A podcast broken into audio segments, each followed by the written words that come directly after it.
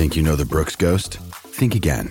Introducing the all new, better than ever Ghost 16. Now with nitrogen infused cushioning for lightweight, supreme softness that feels good every step, every street, every single day. So go ahead, take your daily joyride in the all new nitrogen infused Ghost 16. It'll turn your everyday miles into everyday endorphins. Let's run there. Head to brooksrunning.com to learn more. With threats to our nation waiting around every corner, adaptability is more important than ever. When conditions change without notice, quick strategic thinking is crucial. And with obstacles consistently impending, determination is essential in overcoming them. It's this willingness, decisiveness, and resilience that sets Marines apart. With our fighting spirit, we don't just fight battles, we win them. Marines are the constant our nation counts on to fight the unknown. And through adaptable problem solving, we do just that. Learn more at marines.com. Another day is here, and you're ready for it. What to wear? Check. Breakfast, lunch, and dinner? Check. Planning for what's next and how to save for it? That's where Bank of America can help. For your financial to dos, Bank of America has experts ready to help get you closer to your goals. Get started at one of our local financial centers or 24-7 in our mobile banking app. Find a location near you at bankofamerica.com slash talk to us. What would you like the power to do? Mobile banking requires downloading the app and is only available for select devices. Message and data rates may apply. Bank of America and a member FDIC. Being with Formula Nerds has been one of the greatest experiences of my life. So join us. Make sure you subscribe to the YouTube channel right now.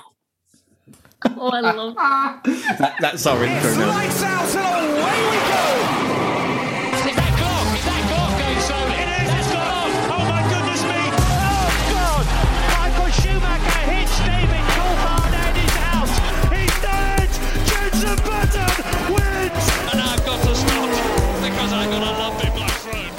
Hello and welcome to the Cut to the Race podcast by the Formula Nerds. Today we have Will. Hello, Will. mates. Yes, thank you for having me again. Yeah, good to be back.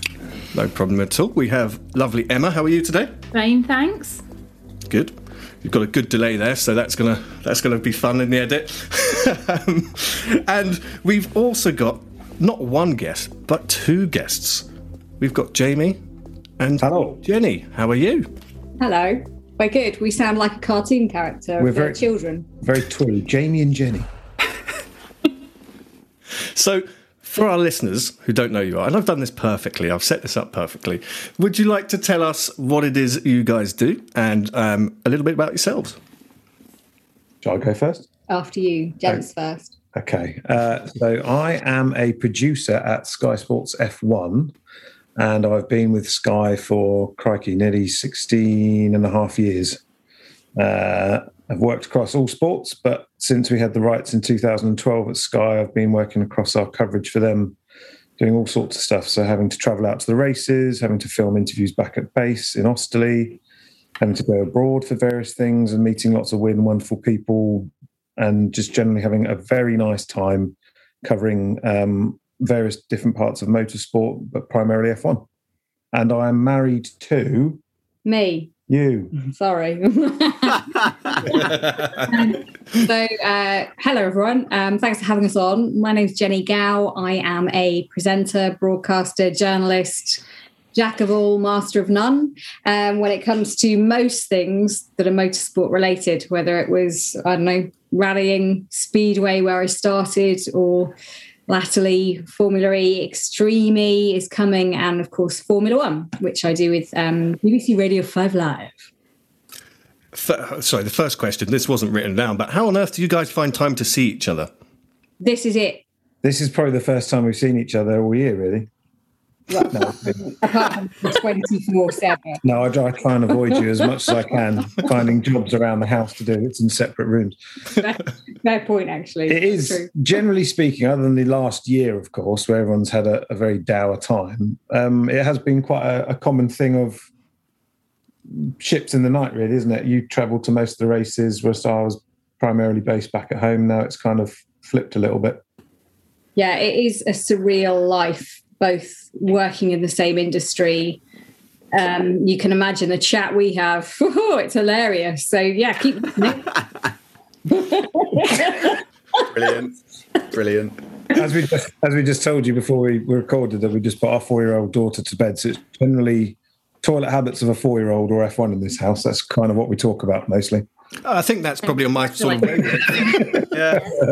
like my household. um, so, who's the bigger motorsport fan then, as you two? Because you've both got pretty good credentials there. But who, who who's the person who, at the end of the weekend, goes, "Told you so"? Both of us. Do you know what? I'm going to come out and be completely honest. I was never a huge motorsport fan growing up. I used to watch motorsport as part of loads of sports. So primarily football, but I like kind of martial arts and MMA and UFC and that kind of stuff, boxing. And F1 was something that I worked across and have grown to love rather than being an out. I work with some lovely people, and there's two particular people that, if they're listening, will know who they are, but they are the two out and out geeks of our team that can can relay information from the 1950s race, who came third, who came 12th, who had an engine blowout on what lap, on what I haven't, I don't have that knowledge at all. But I've grown to love the sport and kind of the politics behind it. And the more you delve into it, the, the more interesting it becomes. So I, I am not one of those people that's been watching it since I was a kid. I used to watch Silverstone and Monaco growing up some of the other races a bit later on in life. But as I say, primarily it's like 2012. I've been fully ensconced in Formula One and have kind of realized what I've been missing growing up because it's there's so many elements to the racing, not just on the track, but behind it. Mm. People that are kind of managing the, the tech that goes into it and then how that transfers elsewhere. There's so many elements to F1 that people don't really realize. And that's kind of what gets on my nerves a little bit when you have that, that age old debate of is it the driver, is it the car? Oh. Lewis can't be that great because he's got the best car. And yes, there are elements to that, but it's so much more than that. I did ask Matt Bishop that question the other day, and he, I, I, thought he was going to tell me off for asking him. Um, he nearly did, to be fair, mate. He was, he, yeah, he yeah, did. He, I edited that bit out. Yeah. Um, but um, no, it, it's interesting you've said that, Jamie, because f- for me, I find the more that I understand F1 and the more I understand the the inside workings of it, the more interesting it gets. Because yeah. you know, if, if I talk to you know my, my, pal in the pub or whatever, he's like, "Mate, it's just a car going around a track." But yeah. as you said, once you get to understand actually what's involved in this, it's addictive, right? Yeah, completely. I completely agree. It's the it's it's the racing in itself. So when you're kind of trying to find that next tenth or whatever it is, and trying to get one up on your team or and these even just the inter-team dynamics as well. You've got the two drivers that have got the same, in theory, the same car, and that could be vastly different as well.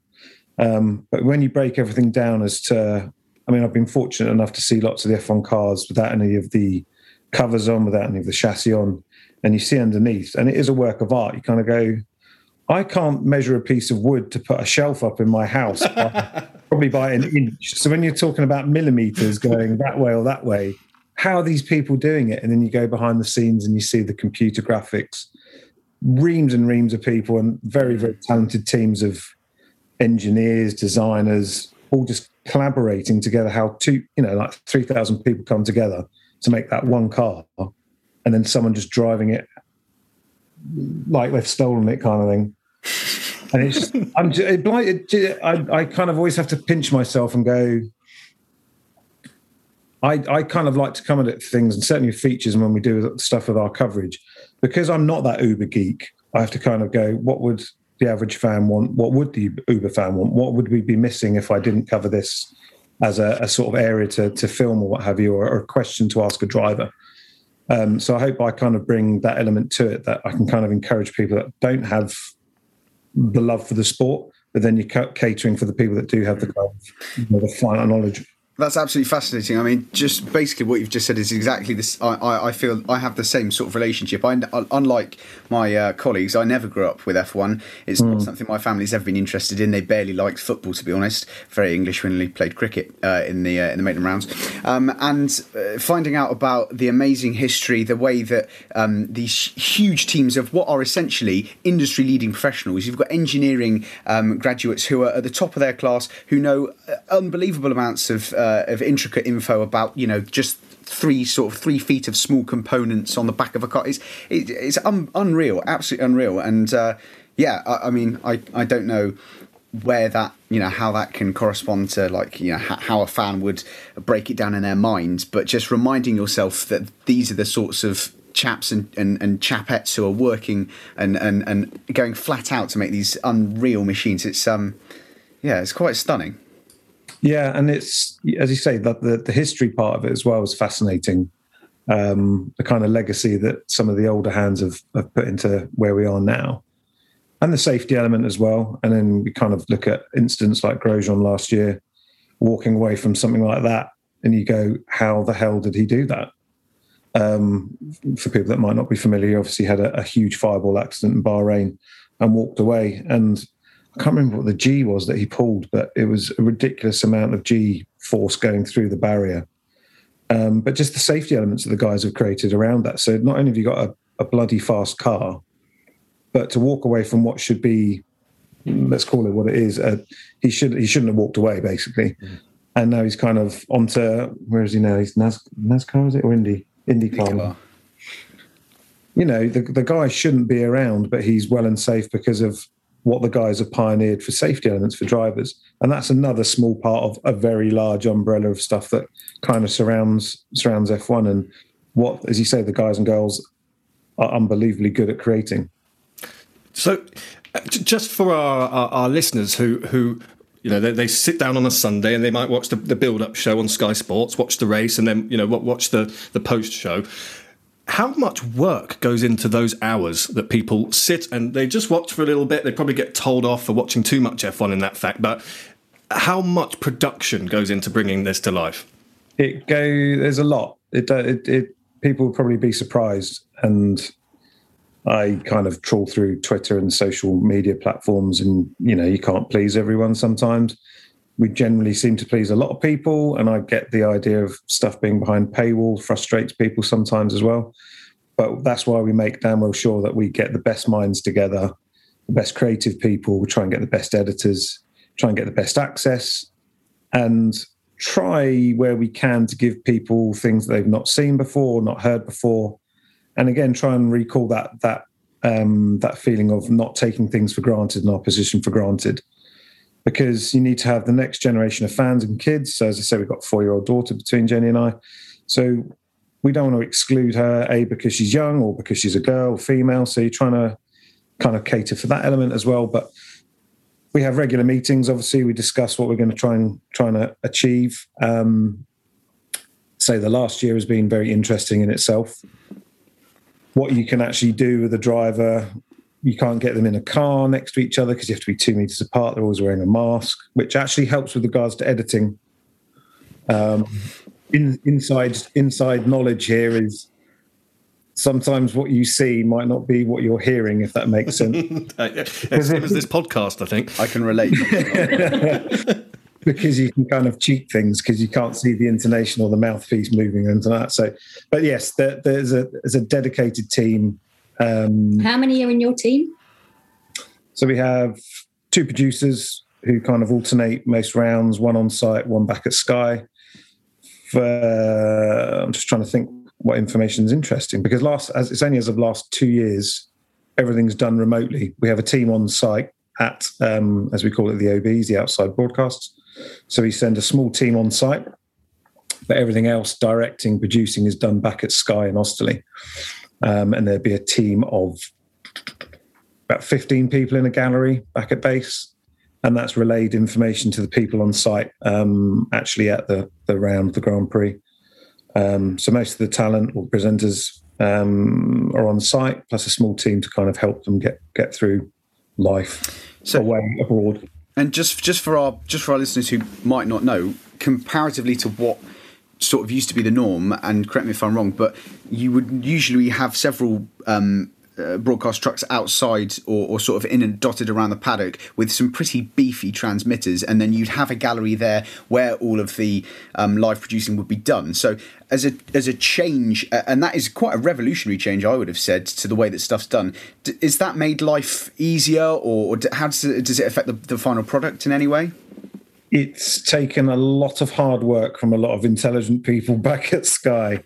And don't get me wrong, a lot of this stuff is over my head. Um, but to kind of even just to cater for time delays between bouncing feeds to satellites and back in some sort of triangular motion, there was like four or five seconds. So what Crofty, David Croft, the commentator, might be commentating on, it was uh, originally before we started going live about four or five seconds kind of behind. He's deal, dealing with some serious delay. So you have to kind of cater for that. So then that has to be trimmed and trimmed and trimmed until basically what he's reporting on is kind of live as it gets. It's like a, a, a fractional delay. But it's it's difficult. It's really difficult. And you, as I say, the producer is based in London, but there is an on-site producer that's kind of um, dealing with the PR people and the team team reps and stuff.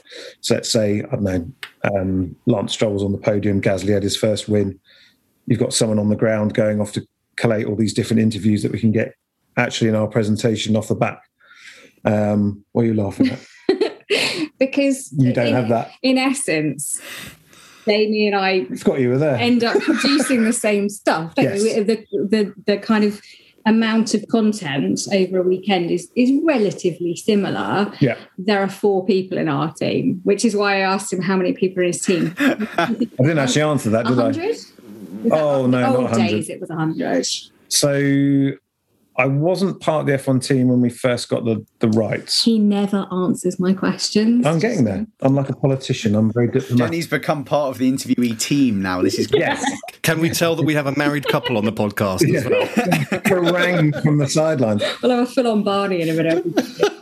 From what I remember, when we first had the rights, I I don't want to say something that's not right or true, but I think we sent about 120 people to the first race. Four.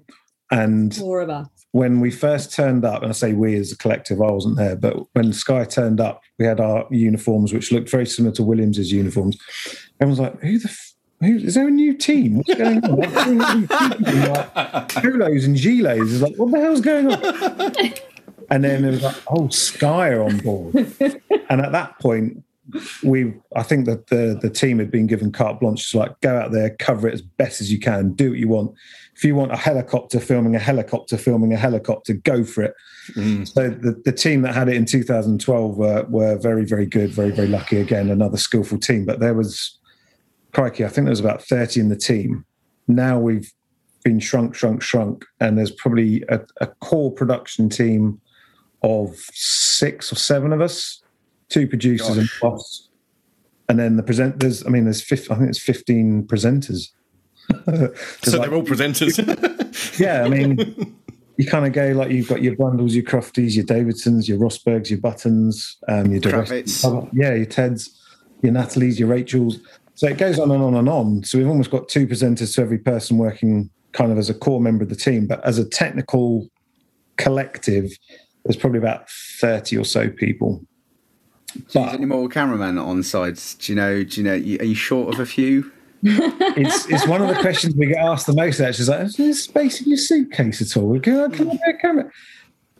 Go for it. I mean, by all means, uh, we kind of like we welcome new people, new faces, new ideas. It's great. I mean, we had um, again sort of inside stuff. We've got two new members of the team.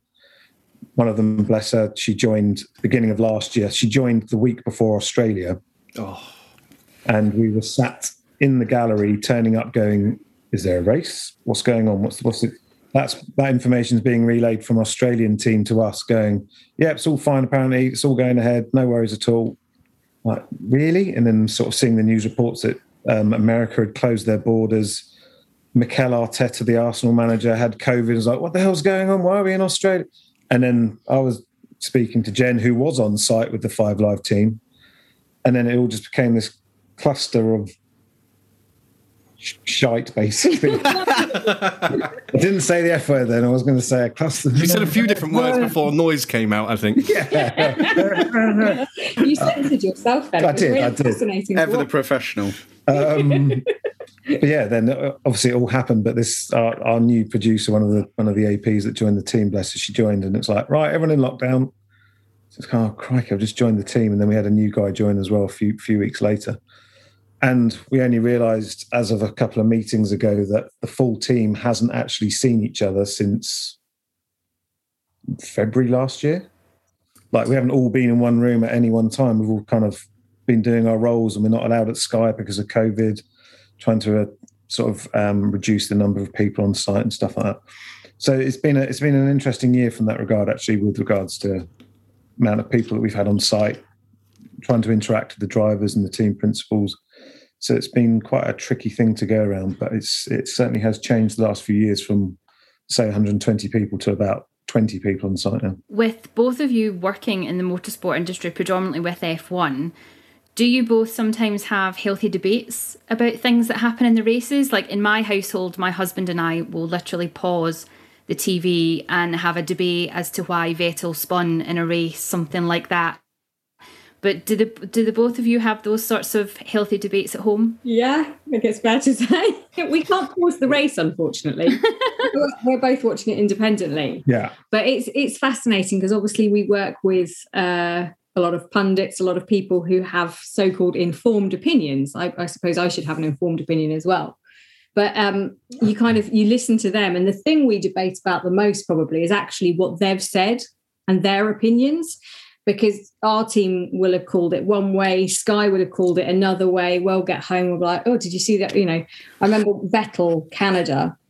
Mm-hmm. And I think Martin called it one way and Jolyon called it another way um, with the Lewis Hamilton on track collisions. Um, and uh, we're kind of both quite defensive of our own production. Obviously. Funny that. Hmm. so that's fun. But we do debate yeah. Like I say, it's generally the sort of toilet habits of a four year old daughter or. We don't debate that. No, we don't it's debate just that. um, I'm allowed to swear on this. I'm not allowed to on the BBC, so it's all going to come out. Enjoy it. I'll mark this as explicit, this show. Dirty Jamie and Jennie show. that might be That's a very different podcast. Yeah. Now explicit X rated. That's when the webcams come on. oh, no. Um, I should dress myself. In the, um, we've taken the we've taken the Zoom call outfit to a whole new level. when I said I wasn't recording this for publishing, I, I we'll see. Policy has changed since then.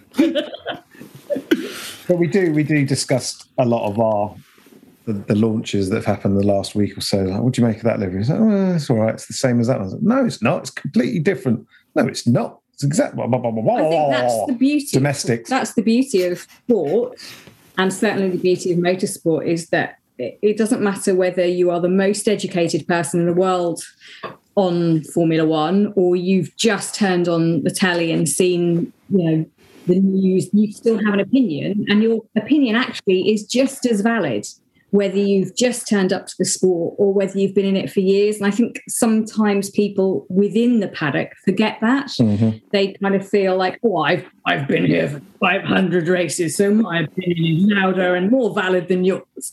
Well, actually, no, that every opinion is just as valid. Yeah.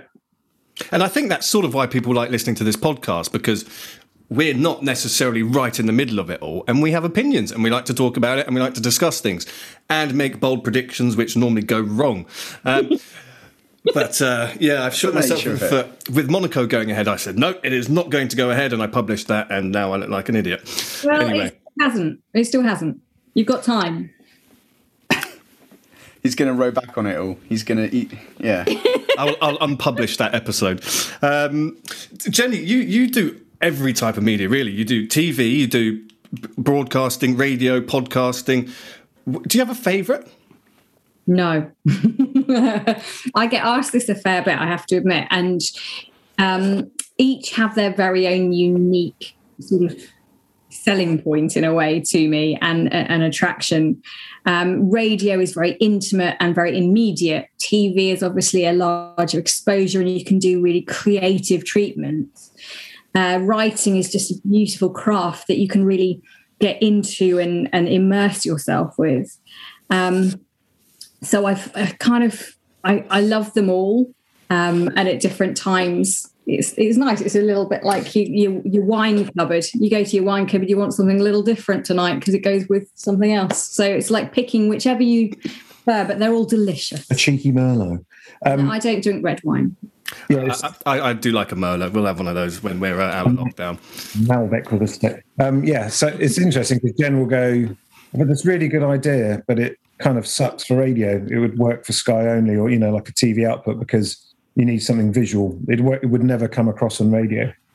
So we do kind of brainstorm actually quite a lot with each other for each other Um, Are we allowed to say that? I was just Sharing saying. is caring. well, this, is, this is the thing. So we shot by someone. we never BBC will be like, what? does what? Rupert Murdoch knocks on your door the next morning. Good day. Oh, I've heard you've been saying some very derogative things about Sky. How very dare you? Um, I've come to censor you. We'll both be, both be out of work now. No, we don't do it to. Com- we we've never done it to compete. We've always respected each other's boundaries of both privacy and. And an interesting one is kind of information. So Jen, Jen's a mine of information. She's got her own contacts. I don't have anywhere near the same contact list as Jen, understandably, because she was up and down the paddock sort of eight or nine years every race weekend, garnering information for the guys that are listening to the radio station and stuff like that. I don't have that. I don't have that dealings with the team. Mine's very much a behind the camera, filming one person with our our presenters or something like that. But we kind of we have to respect each other's tidbits of information. I might hear something from Sky or our guys, and it's kind of very much tight lipped because I have to respect that that um, that knowledge and vice versa.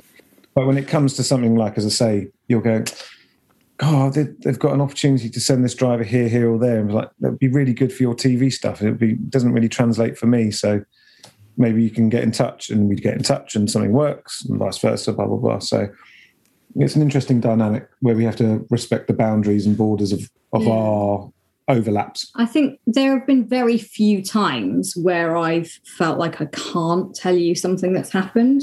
There are occasions where I just like clam up and say, Look, Jay, something's happening.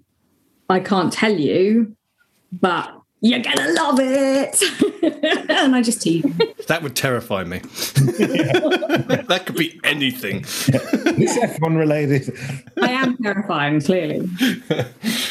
Um, well, well, in the media, you obviously have to be fair and treat all the different teams and drivers equally, but you're still got to have a favourite, right? And especially being closer than anyone, you've got to you've got to see who you think is actually the most brilliant because you see more than anyone else does. Who watches this at the paddock? Do you know? No one at all. fine, that's fine. Otherwise, I would just say them, clearly. Oh, everyone then. As in, dri- as in driver, who's our favourite driver? Yeah, yeah. So, so who over the years have you sort of really taken to? And and I don't want to steer this in any way, so I'm not going to elaborate on that at all. I mean, you're already wearing a Mercedes. was- yeah, this is so loaded, mate. I, Oh, oh Oli. ah, this is a Formula Nerds podcast, not one with the Mail on Sunday. Ah. so am I allowed to say that? I'm probably not, am I? It's all falling apart now. Get it now. I'm just going to get sued. I would have to say, out of the current crop, uh, I have a lot of love for Lando. I have a lot of love for Daniel Ricciardo. I think their You are pleasing everybody. It's amazing. I think their dynamic this year is going to be interesting. Um, they're obviously two of the, the most open, smiley, happy to be there. And that's kind of, as again, kind of coming at it as a as a non Uber geek fan. Talking to Uber Geek fans. Some of the drivers just look like they've got the weight of the world on their minds. Just cheer the hell up. It's like you're driving one of the best cars. Are you talking about Lance? Lance Stroll. You've essentially just described F1 from about 2008 to about 2014. Just people in beige race suits going, uh, yes, it was a difficult corner, uh, I can't pass. But okay, uh, are they going to be those two the absolute target for Sky F1? Because if I was working for Sky F1, I'd be like, right, we have got the two perfect drivers here to put in cars together to do all the features with. So ahead of every season, Sky's generally lucky enough to have time with. Um, it was always certainly Mercedes. So there is a lot of features um, that we film pre-season, which we then kind of drip feed throughout the throughout the year. Have you seen the milk one with Carlos Sainz and Lando? So good. Literally But one. how many, how many times that. have you seen it? All right, don't slap uh, the channel. Well, it's on a lot. Like every week, it's like three times. It's very funny. You did a really good job with it. They're just making Wait, sure everyone knows they did a good job, aren't they? It's not as it's not as often as the Martin Brundle on the grid walk. I I will. Should I not have on there? Sorry. Jamie's going to feed it back. disclaimer, disclaimer is I don't represent Sky's views, but I do think there is a lot of repetition on our channel, which Oh, we we are we are again. desperately trying to address. Last year, last year we had very big hopes of changing and filling and stuff, but that fell by the wayside by where and what we could film and how it was restricted. So it is something that we know we need to address. I think. Um, but yes, we to come come back to the, Sorry. the original point. How very dare? Um, How very dare you? how very dare? We had some time with the McLaren guys pre-season, so we have some great features coming out in the year between the two of them. Um, there should be some teasers coming out soon as well because we've got a pre-season show on the 18th, filming on the 18th, coming out on the 19th, which we should hopefully have some team principals and drivers involved. But there should be some teasers to come out which should show some of the good stuff uh, between the two guys because I think Lando and Daniel. I, I mean, I did like Lando and Carlos's dynamic as well. They seem to genuinely get on and respect each other and race fairly and enjoy their jobs. Um, Daniel Ricciardo is an interesting one. Um, so we shall see what those two guys are like. Because Lando's no longer the newbie. Lando's was it year three now, so he can no longer be classed as the rookie. He's got to prove himself. And Daniel Ricciardo is a very good measure outside of the kind of the usual Mercedes duo and and Max. Really, I'd be interested to see what happens with Vettel on the side. But um, yeah, so those those guys are good. I, I do. I can only respect Lewis. I know that he has his. He's one of those marmite figures of people love him or they hate him. Sir Lewis, you meant? Sir Lewis, yeah. Um, and you can't deny the guy has done something that no one thought was going to be possible of equaling Schumacher's record. Um, it's once in a generational type thing to ever happen. So I, think I have to respect his. I do like Max as well. I have to say, I like his kind of no BS approach. Very, very um, monosyllabic, but actually is a very, very gifted young driver. just from a just going back to just briefly what you said there about um, Lando and Daniel. Uh, fr- uh, from my perspective, it seems almost, and it might be a bit odd to say it's too easy to make a good piece of content with them because they're such kind of uh, you know bubbly sort of energetic personalities. With with drivers like um, just thinking back when Verstappen was with Ricciardo as a teammate, the pieces of content that Sky and Red Bull respectively put out on them always seemed a bit deeper, a bit more interesting, and you I feel like you've got a really much more genuine sense of who the drivers were. Do you think there's going to be any pairing this year that will give us a little bit more of that sort of uh, not necessarily unsmiling, but m- more real and honest approach? I know. You go. I know though. This is the stuff we end up debating because I'll be like, oh, Um, I can guess who it isn't. sorry, quantify realism. What sense? Well, as in sort of um, Personal. the sort will. of genuine, yeah, the genuineness of their relationship as well. I feel like the way that Ricciardo and Lando have been talked up, and I, I really feel they've been talked up a lot by, um, you know, different outlets to be sort of the two most hilarious drivers ever. This is going to be just memes everywhere, and I think actually, if you look at I think really that's a bit untrue, and there are other drivers and other pairings who are going to have a little bit more of a kind of genuine chemistry. I'm kind of excited to see what Sainz and Leclerc will be like. Um, again, two very young, gifted drivers in the most prominent. Um, shittest girl. That's it. That's the start of the podcast, mate. Yeah, that is the intro clip cut. that's the teaser. Uh, Tickets to Maranello sorted. Oh God. they they're desperate to come back to what they were. It, there's a lot of pressure to drive for Ferrari. Everyone wants to drive for Ferrari. Um, Leclerc, Not at the a very big deal, which I don't think has happened before in the history of Ferrari. And Sainz, bless him, was onto a winner at McLaren and has transferred into a bit of a, as we've just said, shitmobile. Um, Dog. But he covered it very well in the driver launch, didn't he? Yes. well, I'm kind of intrigued by that dynamic. Um, who's going to be real? You, you go. You go with. I'll have a little think. You go with who you think. By the way, there, we do not mention the name of the number two driver it has, just just for reference on this podcast. That's fine. Okay, We're not going there anyway.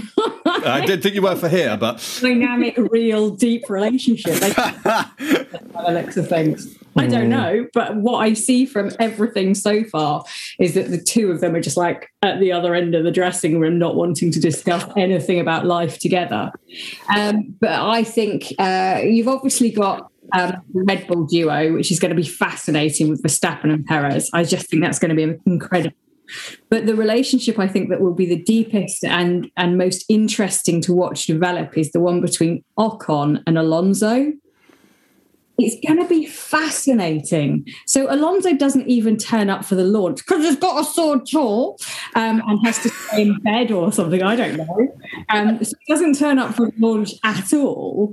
And then you've got Ocon, who's got like a little bit of the weight of the world on his shoulders, but then he realizes he's driving alongside Alonso. He's never going to beat him. Ooh, that's big He's word. never gonna beat him. This is Alonso.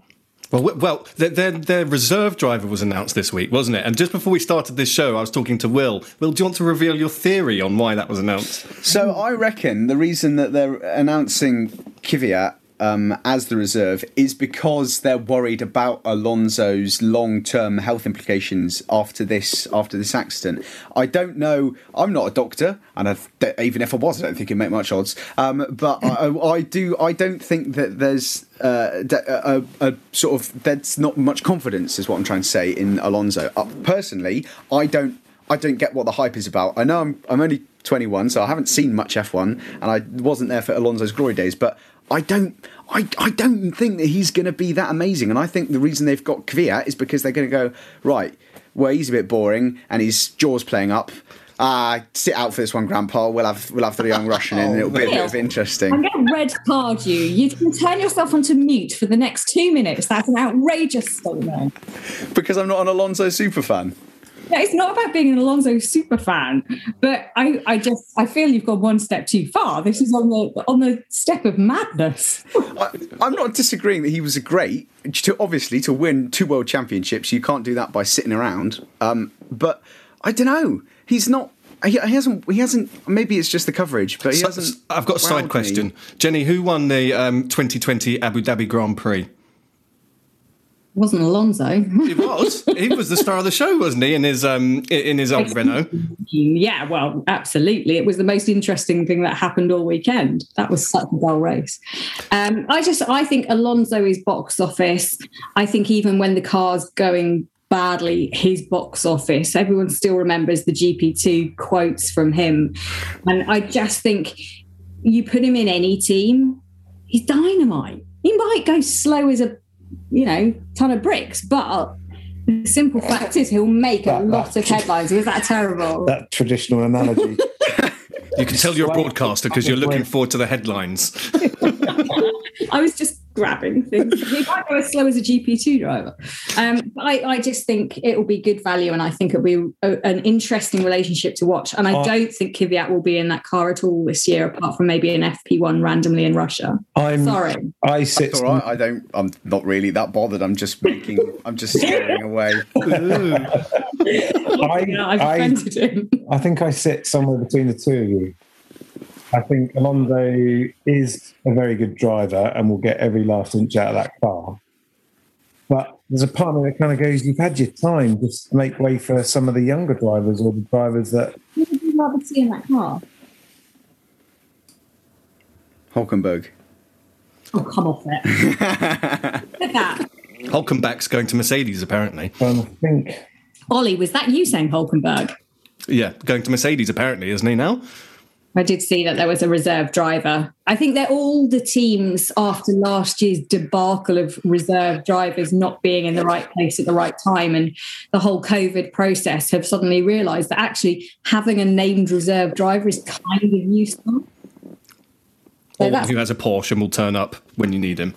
who, I don't know who I'd rather see, but there are people that have kind of transferred to Formula E, and you kind of go, they should have given their chance a little bit more. Like Red Red Bull, what da Costa, something like that. well, like a, I'd like to, I don't know, like a Jean Eric Vergne, seeing what he's up to, and the brain, Yes, Jev.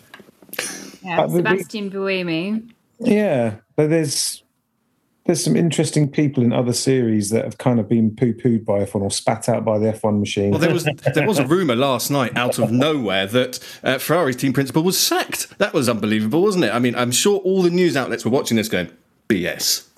I saw that gaining ground actually, but then I realised it was I think the person that came out and said it was all taken out of context slightly, or it was his own opinion rather than um, fact that Binotto was out. Oh. It's amazing. So, I mean, at the end of every evening, it's kind of like, did you see this on Twitter? Yeah, I did. Did you see this on Twitter? No, I didn't. So we kind of have to remind each other what what stories are there and stuff. But yeah, Binotto was supposed to be ousted once they realised what the 2022 cars were. It's funny you say that. We we wrote we um, we actually translated an, uh, something from Twitter from the French media when Alonso had his bicycle accident, and um, we, we we did an article about it. and We got it straight out, and all the comments on there said it's not on Sky Sports, so it's not official. And they said that it was all fake news. So if you haven't written it first, basically we can't write it now. Do you know what? Funnily enough, Sky is one of the things I was most surprised about in the years that before I fully joined the F1 team is that we never really broke stories. We always generally reported what was already out there. And I think a lot of that stems from um, outlets basically getting stuff out there that's incorrect, but doing it very, very quickly. And I think there's been a few people, I, I couldn't name I'm not trying to name names or put anyone under the bus, but Sky kind of learnt from that and gone, well, we'd better just make sure. So I think we have a, a, a protocol of it has to be confirmed by three independent sources before we even touch it with a barge pole. And by independent sources, this does not mean go on social media and find three tweets that say it's already there. It's one of my biggest bugbears. As a journalist, you have to take responsibility for what you are doing and what you're putting out there. And I see it all the time. You just copy paste, rip it from somebody else and put it out there because you've seen it from two different media sources online. That is not a source. And as a journalist, you will get stung if you sit there watching Twitter and go, oh, well, they've reported it, so it must be right. You need, as a as a proper respected journalist, you have to go and confirm that for yourself. Don't just rip and read it. It drives me mad. Or you, or, or you use the right terminology reportedly or, you know, Allegedly. allegedly. Yeah, it's that adult. According Uh, to have I got news Yeah. for you? Get around. According to John from Norwich, he was on our podcast last week. Jamie's biggest fan. Norwich John. I wanted to I wanted to ask both of you actually. So we, we've had basically the car reveal week this week. Well, a bit of the week before, and we're still going to see a red car, but we know what it's going to look like. Um, it was there was a range of launches from you know earlier in the week. You just had you had Red Bull just put a picture on Twitter. You had you you had unlocking vaults. You had an app that then got hacked and didn't work. I mean, th- this is the craziest launch season I've ever seen. What what what did you guys make from sort of the more inside of this, the the, the reveals? I I said to numerous colleagues that this year felt really really good. Um, I think from memory, the last couple of years that I can remember, it's kind of like ta-da! Someone pulls back a curtain at testing, and it's like that's our reveal. And I could understand it if it was in the COVID world and you kind of you've got restrictions and stuff. But I've been genuinely impressed by a lot of the teams' attempts this year of bringing back a bit of glitz and glamour around let's say it's, you know, it's a livery launch rather than a car launch let's say but it's this is our car we're excited about it you're going to hear from the key people and they've gone to really really big efforts and i had to be across quite a lot from my, my background was primarily digital so i had to do a lot of digital streaming creating clips and highlights and stuff for the, the mobile phone and ipad apps and stuff so I was kind of dealing with a lot of the launches from Sky's perspective across our YouTube platform and across our web platform. And I was genuinely impressed because it's, it's they all seem to be very, very different. We had a hand in the McLaren one, so we were there filming it for them and with them, working in conjunction with McLaren. Um, and then some of the other guys we get given the kind of details, sort of the back end of the tech side of stuff, and we can piggyback off of their launch and show it on our platform. But McLaren's is really, really great use of the kind of fan wall. They really get it with the fan interaction. I think they're one of the best teams with regards to that. Um, video messages to the drivers, but you hear from Andreas and you hear from Zak. Um, Alpine was brilliant as well. I love their I love their heritage pieces that they they cut both them and and Aston. I I had a few rice smiles for the Aston for the Aston Ma- Martin Martin launch. But I'm, I'm not reading this question at all. Oh, who who is this to? Oh, that, um, who am I addressing? I, I dies. I think that's me. Yeah. Which was the great. team? I've forgotten. Which was at th- two frames per second um, on on the F1 stream. So it was broadcast live on F1 Facebook, and there were about thirty thousand people watching. The, I think it was Alpine actually. With Alpine, It was, wasn't it? we That had- was a disaster. We had um, we were we had that on as I say on our platforms. We were kind of it's called simulcasting, so going live at the same time as them, and we saw a lot of Twitter comments saying you should go to Sky because their their streams are actually steady and robust. Which was which is great from my perspective. Pay it was rise. such a shame. It was such a shame. It genuinely was such a shame because Alpine obviously went to a lot of effort. I loved their hologram setup. I thought it was such a clever way to do it in COVID and say the heritage thing and the, the kind of CGI and the augmented reality of the reveal and bloody hell, we're in the middle of the Alps. It's like they've gone to town on it, but you've got people watching like that because a, a, small technical issue let them down, which is gutting. But, but uh, that's that's been kind of a little bit of the story of these launches, hasn't it? Is that the intention is there for some of the teams? They're so willing to try and make this work because for the sponsors, this is a really big platform for them. They've got such a reduced level of activity this year with what they can do that the teams have all realised that actually the launch and livery launch, as you call it, absolutely, is a is a great opportunity to share with their sponsors and partners. And they've tried really hard. And if you look at the likes of Alpine and Williams, it hasn't gone right for them and you're being hacked. Who would credit it that this huge plan that they had and they've spent hours trying to put into operation and from the very you know nugget and kernel of the idea all the way through and then it, it doesn't work and you have to feel for the teams because it's just someone like you or me sat there who's worked darn hard and, and somebody's ruined it for them I think I saw some of your your tweets from your account saying that you'd had the images in advance and stuff like that. And I think a few other people had, but you kind of go, "What really? What like?"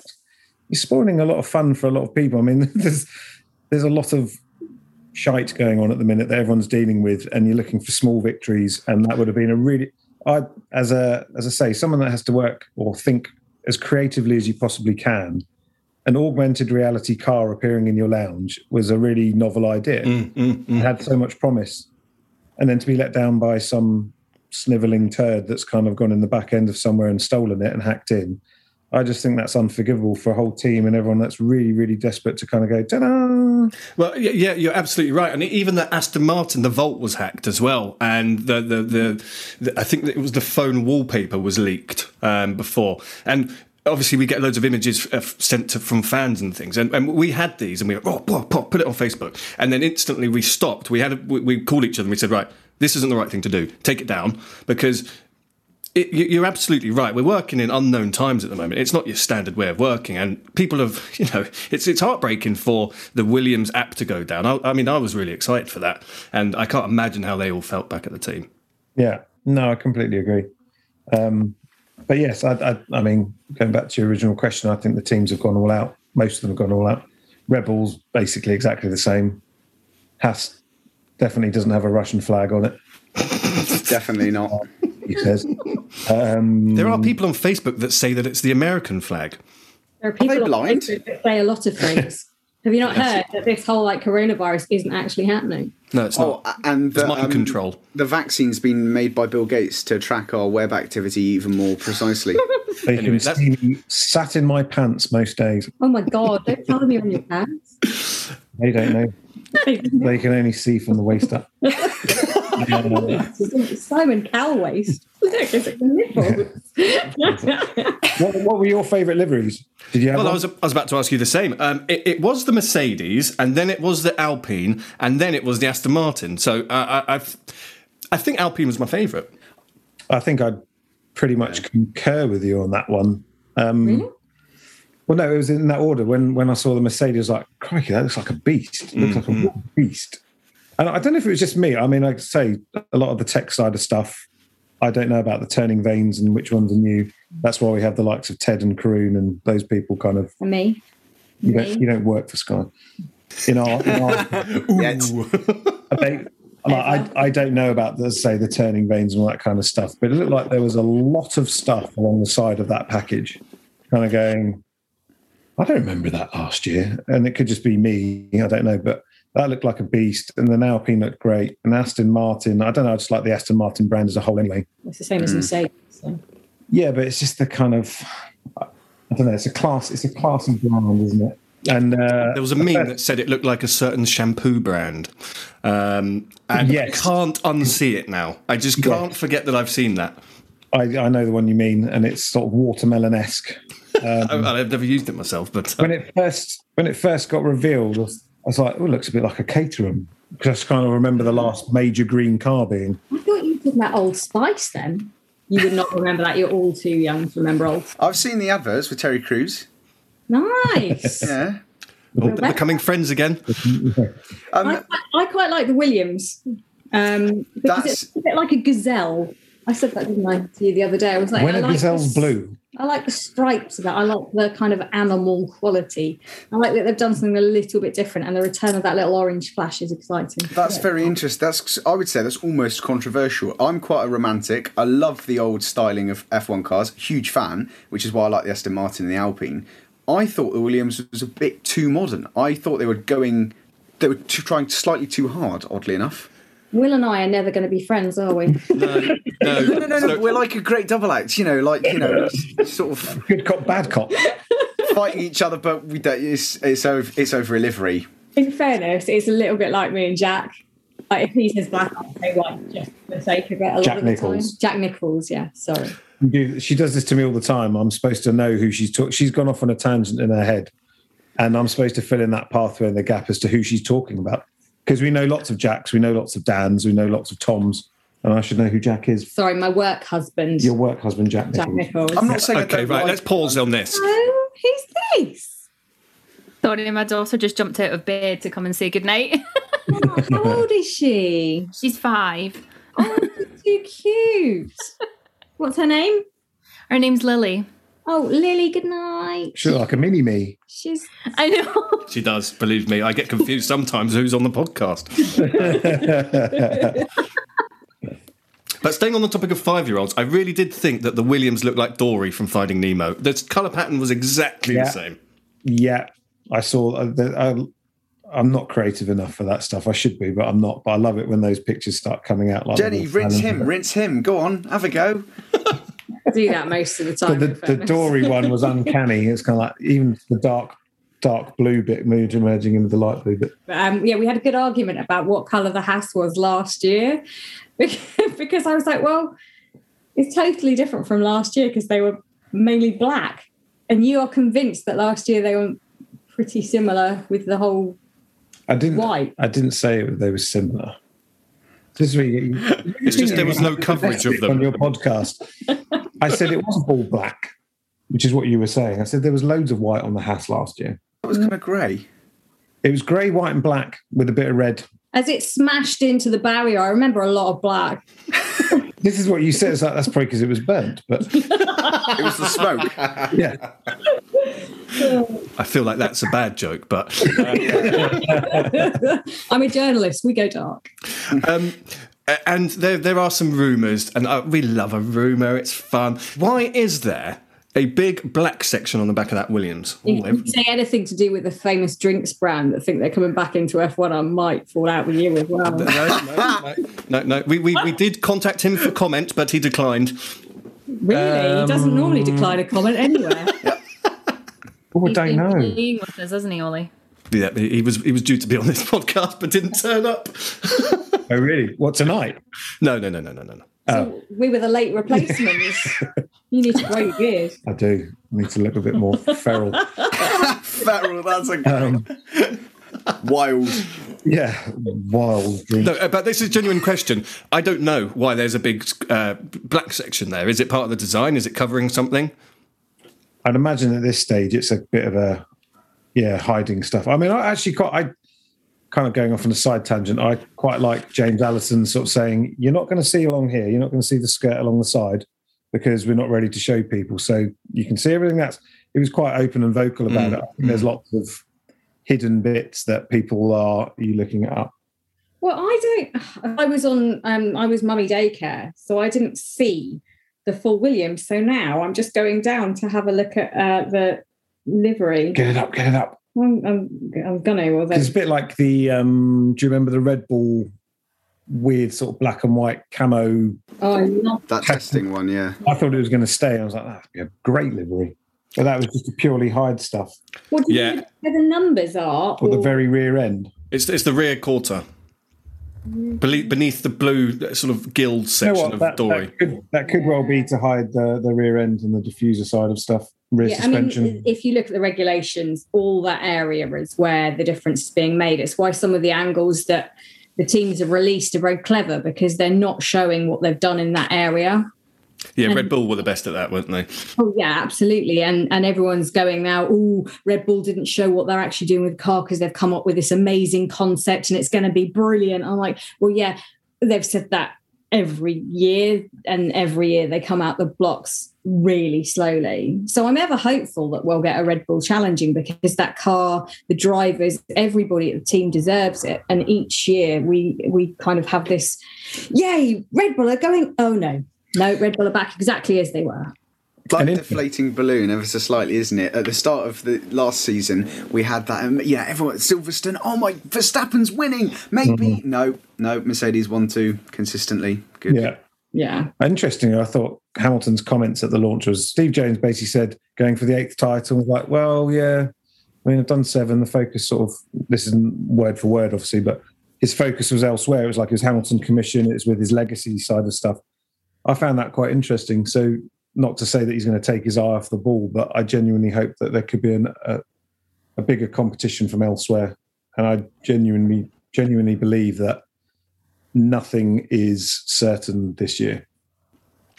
Apart from Mercedes, apart from Mercedes, Mercedes winning winning it. Lewis Hamilton winning. Apart from Sir, uh, yeah, yeah, Yeah. Well, our, our guests last week, um, they, they were actually they actually run a separate podcast to ours, but we had them on, and they are convinced that Red Bull are going to be the the the, the team, the constructors' championships this year.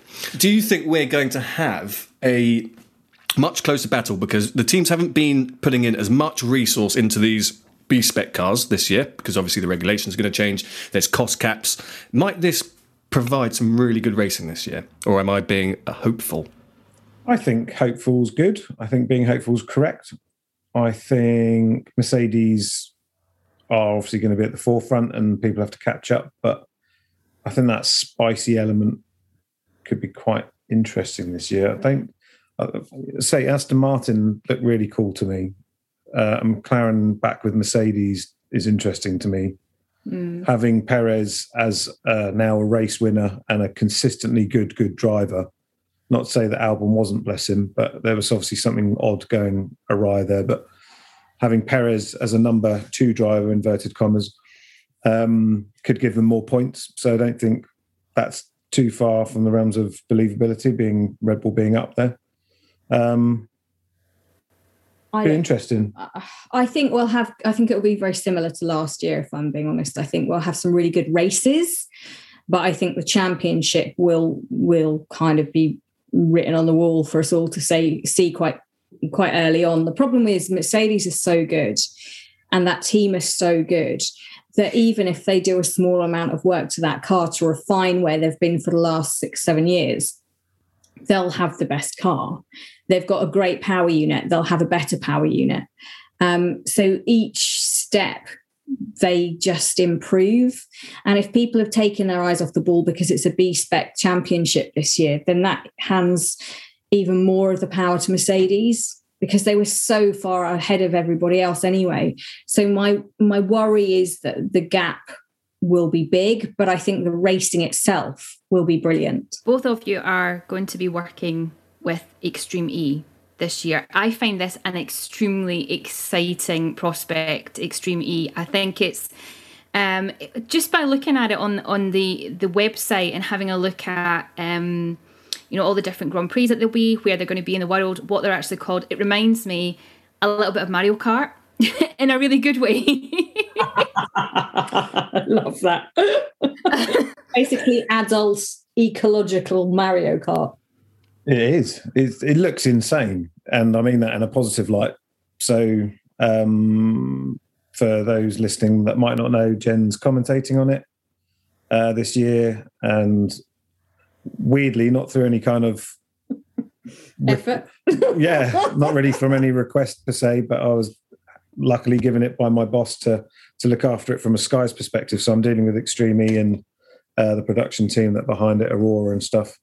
And I've had to kind of get immersed into what it is, how it's happening, what they're looking to achieve, and it's genuinely fascinating. And it's a, a kind of modern modern racing series for the next generation, but it looks absolutely mental.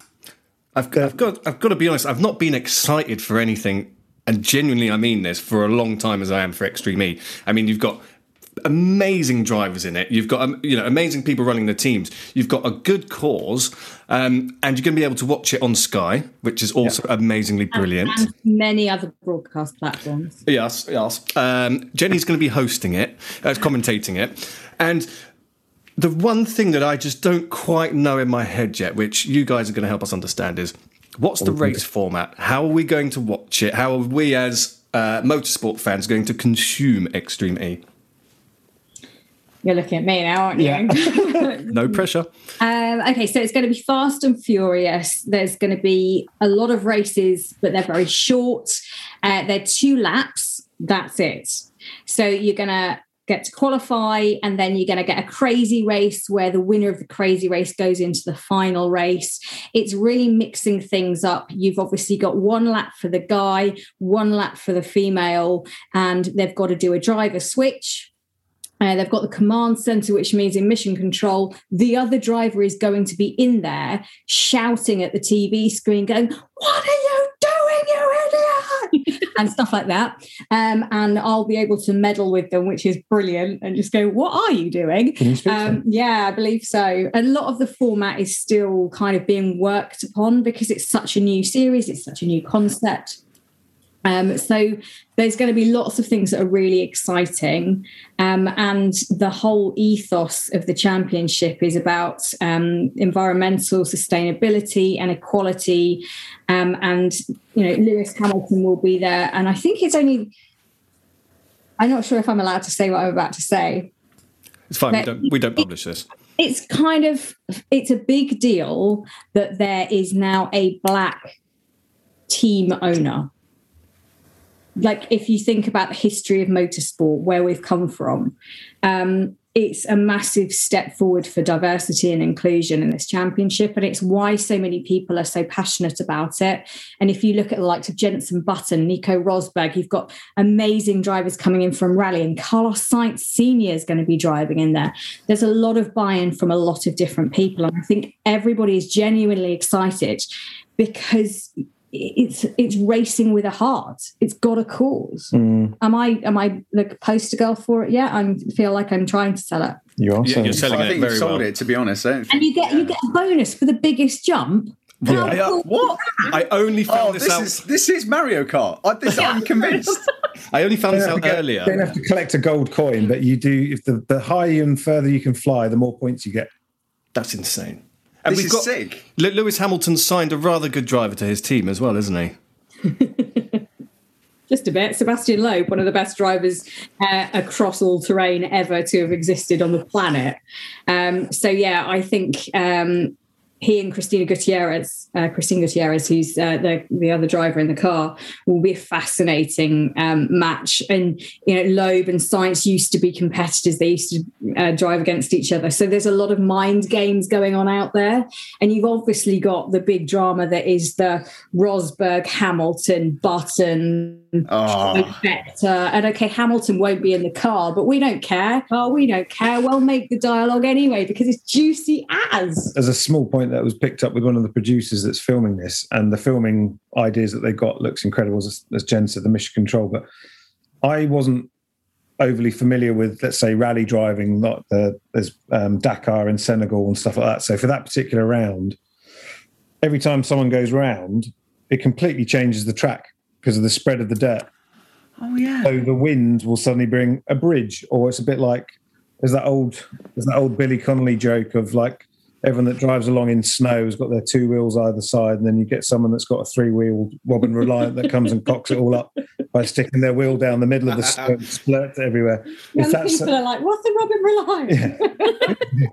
Check And the it- Sky Sports website for that. but it sends all the debris and stuff everywhere. So on a track, okay, you do have rubber going down on a, on a traditional racetrack or street circuit, something like that. But this is the complete unknown. You could have an excellent driver that's used to rally driving, someone this isn't their their forte, but they've come into this series now having to adapt with wind and all sorts of banks of dirt and dr- and all sorts of drift stuff. So it completely different every lap. So there's, there's whole added anomalies that could add lots more jeopardy to it. I was talking to one of the scientists involved as well because we'll we'll have scientists implanted in the championship, but also with us in the commentary box, and they'll be able to give a very different perspective about why we're going to these places. But the guy uh, who's a professor that I was speaking to, his specialist subject is deserts, and he was saying that, and he loves motorsport as well. So he was saying each time the driver takes to the track and the stage, they'll face something very different. And as the light changes through the day, you're going to get to a point where you won't actually be able to tell the definition in the sand. Mirage. So you may well be driving blind. And this is like crater, this is like crater-like deserts. We're not talking a nice flat sand like salt um, marsh. We're talking about real inclines with huge boulders, a little bit like you'd find on the moon. So it's gonna be really interesting. And they don't have spare cars. That's so cool. This is like Rallycross meets that marathon that James Cracknell did across the. Marathon of Scarborough, whatever it is. Will, you literally just you literally just said what I was thinking. Honestly, This is brilliant. I'm. I mean, I've, I'm learning about this mostly for the first time even tonight. even down to the tires as well that they've um they're continental tires but they've had to come up with a tire that works in the desert on ice in mangroves in watery bits We're hopefully not in the mangroves. That would Not in the mangroves. that- They're going to go plant them, sorry about them up. churning that up um but you know you kind of have these tires that delaminate or whatever for f1 but this has to be a bespoke tire that has to be across some of the harshest zones around the world cold and hot so I'm gonna I'm gonna take a punt at this is not really a spectator sport. So you're not gonna have fans lining the circuit because it's in these places. Um, just making sure our audience understand this. Um, but so how are you going to sort of set this up and record it? Is this going to be like a drone over the top, or is this going to be cameras around there? They've got amazing tech. So I was um, invited into uh, Broadcast Centre back here, um, and it was for one of the tests that I did for them. And some of the stuff they were showing me, I have never seen before when it comes to motorsport. And they they will, we will, we will take you there. You'll feel like you've got the best view of any motorsport you've ever seen. And you know, I've done. We've both been out to rally stages. We've done a lot of motorsport. We've been very fortunate enough to go and see a lot. But this is going to take you in your front room to feel like you are wherever we are, wherever we are in the world. It's going to be incredible. they're, they're trialing augmented reality from an onboard perspective. Yeah. So, what, so whilst they're driving, they can actually pinpoint certain areas to highlight of that's that far away, that's that deep, and it's all augmented so you can see what's going on. Oh wow! As well across is from an aerial, so they've got multiple drones as well. There's a tethered drone plus two. But like, they're using the kind of they're using the professional pilots and stuff like that. That they're- Proper racing drones. Yeah. You get you some really nippy angles. That's the type of people that you get on the professional shoots. And because you've got no crowd, there are there are some really good things about not having any people going there. One, you don't have promoters, so in a COVID world, you're not reliant on that side of things to make the championship work. You go into environmental hot pot, hot pots, hot spots. I like a hot pot. It's an environmental hot pot. lamb, lamb hot pot. um, so taking, I don't know how I'm going to get myself out of this. Yes, I'll go serious. Um, taking fans to places which are already damaged would be a severe negative, and the championship has already said that they're going to have to clean up really well and leave the legacy program so there's better stuff to happen. Um, but it also means you can drone fly and you can do things because there isn't any spectator to basically impale. Yeah, to detract from what Sky does or do, do, do or does, Do do. do do. um, but Aurora do Formula E, so they're, you know, they're they're bloody good at what they do as well. So they're the kind of host broadcaster, as it were, and they've got some seriously good new ideas. So, uh, from from a motorsport spat, you've started me off now. Like We're having a motorsport spat. I mean, that is. Have another whiskey, Oli. Um, from a motorsport spat, from a motorsport. Oh my Wow, god. this is amazing. Mate, it's not even nine o'clock. Oh dear. From a from a fan's perspective, we we like F1. We like all sorts of motorsports. When's this going to be on? You know, apart from uh, it's going to be on on the weekend, I assume. But is it going to clash with F1? Is it going to mess up my my my day on a Saturday? Is it going to be for an hour, two hours? So yes and no. Saudi. So there's only five rounds, so it's good. So you don't have to invest huge amounts of time to get involved in it and get fully immersed. So that's good from that perspective. Saudi Arabia and Senegal are non-conflicting. The last three, um, you've got Greenland, Amazon, Patagonia. They do conflict with Formula One rounds, but I believe from what I've looked at, the timings don't conflict. So you should, in theory, be able to watch Extreme E and then basically tune into Sky's coverage Or of, Five Lives of, coverage. of Formula One because we're live with every race. We're live with every race. No, you're not. Motorsport binging. Yes. I- You- yeah, you can basically sit there all all day watching Extreme E and then Formula One. If that's the case, I might have to work on both championships Oh, you do? on the same day. Oh, I'm so sorry. It's a How life, exciting isn't it? is that? Mega. Or that I it's it's my first foray into commentary, like proper they're calling it co-lead, but lead commentary. And um I have no idea how it's gonna go. Um they came to me and asked me to try it out. I did. I quite enjoyed it. They clearly enjoyed it enough. so it should be i don't know it's a very different set of skills that you need to be a commentator than it is to be a pit lane reporter or presenter or a journalist so it's going to be uh, a, a voyage of discovery for everybody i just hope i don't get slammed too much on social media i mean i will but Oh, Do you yeah, have but what? Do you have someone you can say two sex, Ted? To? That would be Layla, wouldn't it? yeah Two sex Layla. two sex Layla. Please do it. Please do it. It'll be an inside joke. Just please do it. Exclusive Formula Nerds meme. Yeah. Gold love them. But to clarify, for, for, for the people who think it might be time trial, rally, WRC, this is not WRC. No, no no. It's uh, as Jen said. There's two laps. I think from what I've read, the average is 16 kilometers per race, which means that each driver does an eight kilometer lap. And then once they jump out, they'll go into the control room. So if there has been a collision or something like that between driver one, driver two, whatever they are, they then have to go into a central area. They don't go off to their own motorhome or whatever. They have to go into the central area where they will be filmed and there'll be needle and there'll be all sorts of stuff going on. yeah so it should be they're still working on exact formats but we think it will be four cars against each other on each uh, each race and then you qualify the relevant people go through to the qualification but as jen said there's something called the crazy race which is a last ditch attempt to get into the final race all or nothing so even if This is you like rallycross. This is great. Yeah. even if you have an absolute disaster in quali you still have a last chance attempt to get into the uh, into the actual race Do you reckon this is going to bring a lot more fans to motorsport generally? I mean, it seems to me like it's so I- quick and it's so consumable. I'm genuinely hoping so. As i said as a as a non-geeky motorsport person that watches just lots of sport and lots of motorsport um i'm genu- genuinely enthused by this new series.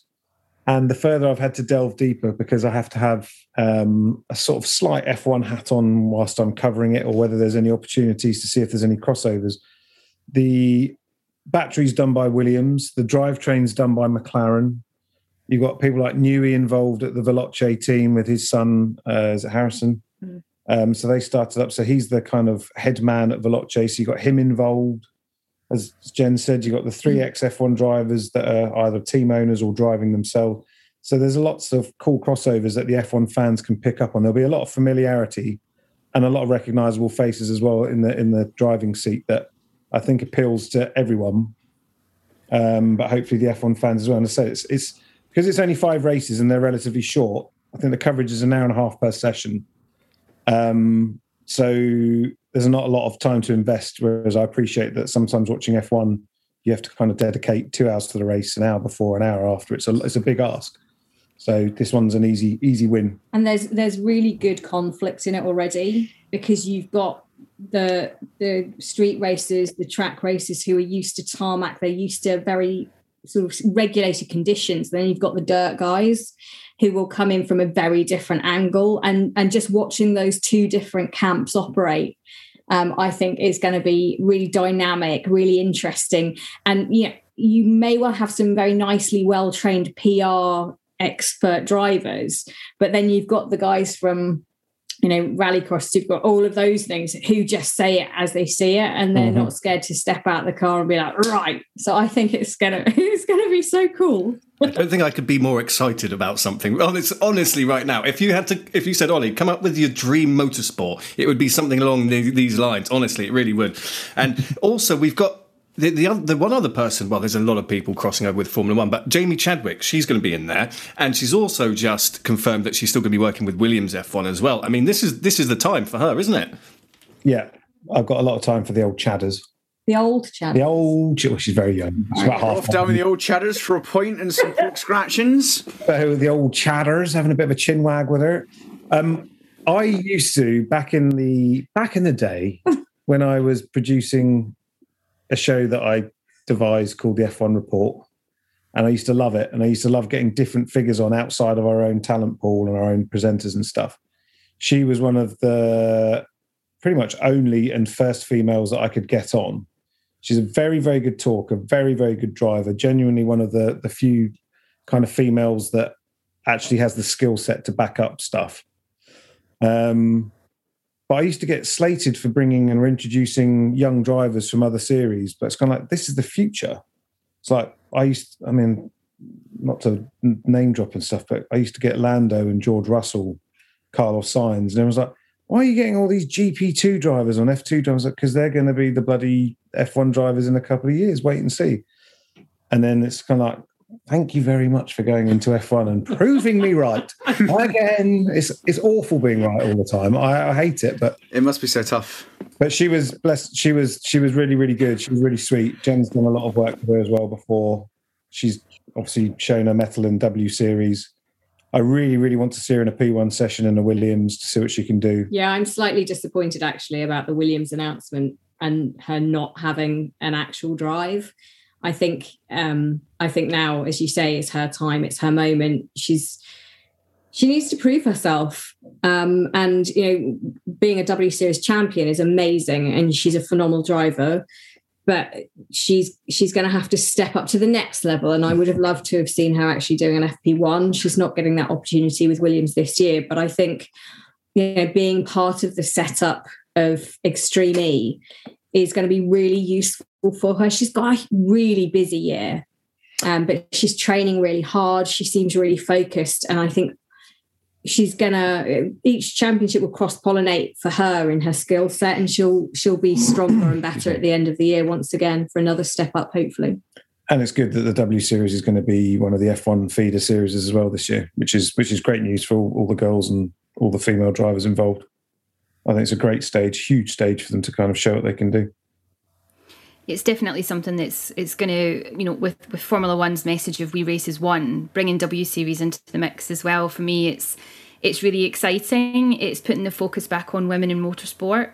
Uh, which is which is fantastic, and I'm a huge fan of Jamie's as well. I, I interviewed her at W Series um, in 2019. She's such a nice lass, but Yeah. her doing she's doing W Series, Extreme E, and she's also having more of a focus at Williams as their development driver. And I know what her you know she wants to get into Formula One, but managing all three of these has got to be pretty tough for her this year. Yeah, it is, and it's a lot of consideration. Um, I wouldn't like to be the person planning her travel. No. Imagine, right, we've got to get you to Patagonia and then back from Patagonia to do the next round in blah. It's just In like, a pandemic. yeah, exactly. yeah, She is whilst, going to have a lot of nasal swabbing. whilst maintaining peak physical fitness and stuff like that as well. Yeah. Yeah, I mean, it's any of the drivers should uh, you, going through what the, the drivers have to do. They are I'm not saying this in a derogatory term to them. They're literally pulled by the minute by someone because they don't know what they're doing. And in the nicest And I- sense and I say, I- actually don't know what they're it's like, right, where are we going? Got to go over there for that interview. Right, you've got 15 minutes with Movistar. Right, you've got 10 minutes with Sky. Right, you've got to sit down over there. You've got to go over there for some press. You've got to go and sign 200 photographs. You've got to go and have your picture taken with this person. You've got to um, Go you know, and it's like- qualify. yeah, you've got to go and qualify. Once you've done qualifying, you've got to go and join Sky's presentation post race and stuff like that. It's like they don't, they genuinely don't have a clue what they're doing. They are led by these people that are brilliant in what they do. So I don't envy anyone kind of, as you say, trying to be across three different series. We had a theory about this just before you guys joined, and I and uh, what was it we were saying? Um, what would it be like if we drafted an email and sent it to an F1 driver and just said, "Join our podcast"? It's ti you know, here's the link. Your PR team said you were coming on. We, I, th- I reckon that some, well, if it was the right driver, they might just go, "Yeah, all right." Like, Well, 'cause th- this- everything's This was Ross Brawn. I've wanted to interview him for ages. And I, I- I said to Will, I said, why don't I just send him an email saying, Hi, Ross. As arranged, we'll speak to you in five minutes for the interview on the uh, podcast and just see if he joins, right?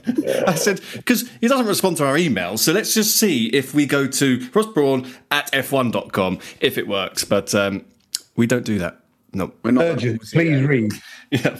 Well, that's what we got. Just a message, didn't we, before saying, "Where are you?" Here's the link if you haven't got it, and we joined. So yeah, I didn't say, Where are you? I said, You better be here. Otherwise, we're going to be talking about nothing today. You can't. I think you probably get away with blue murder with someone. They, brilliant. they wouldn't have a clue. Noted. It's, it's interesting when we spoke to um, we spoke to uh, Lawrence Barretto a few weeks ago, and he was actually I I was asking him what it's now like working for F1 in terms of media access. I was like, you must just be able to go and knock on Lewis's door now and speak to him. He's like, no, Sky still still get better access than I do. It's an interesting one because it's a. Um, Poor guy. there's just so there's just so many people in the paddock, and they all want understandably time with the driver, and you want it with the best drivers and the championship drivers. That's Lewis Hamilton. So his time is wanted probably fifty-fold more than an Antonio Giovinazzi, let's say. yet he'll only do about an hour's worth of media commitments every week, whereas a lot of other drivers really hammer it and do like four, five hours. And each contract renegotiation, Lewis Hamilton, I think, manages to get away with doing less and less media commitment. And I don't blame him.